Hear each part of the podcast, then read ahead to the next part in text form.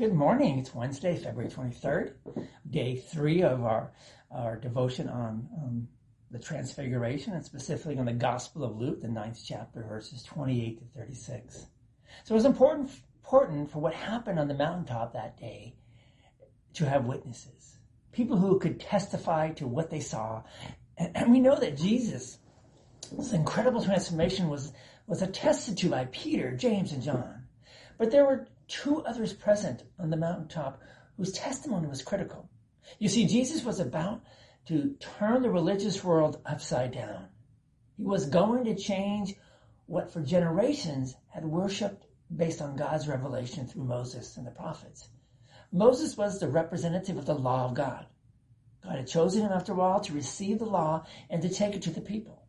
So Moses was present as Jesus revealed his identity and mission, so that the weight of what Moses represented could be seen as giving its support to Jesus' mission.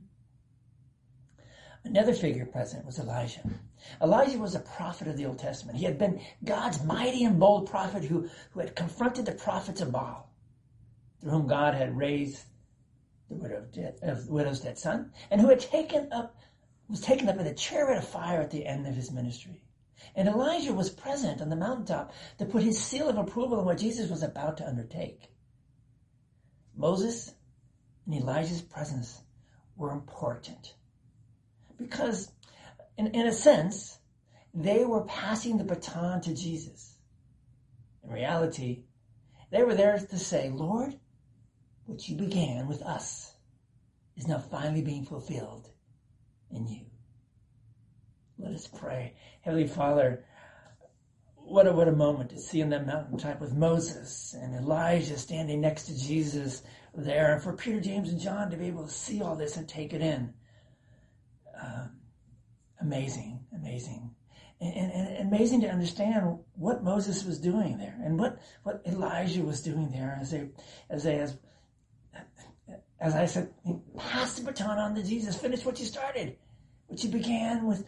And as, as Moses started the work that God chose for him, and what Elijah did with the work that God chose him to do, and now Jesus, the very Son of God, God himself, was to complete that work by living the perfect life.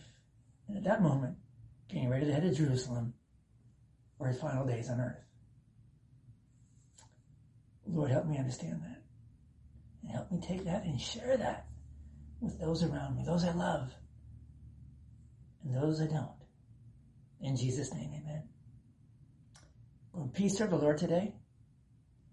Share Moses and Elijah, and be like them, and share Jesus, because so many need him. Go in peace, serve the Lord. We'll see you all tomorrow. God bless.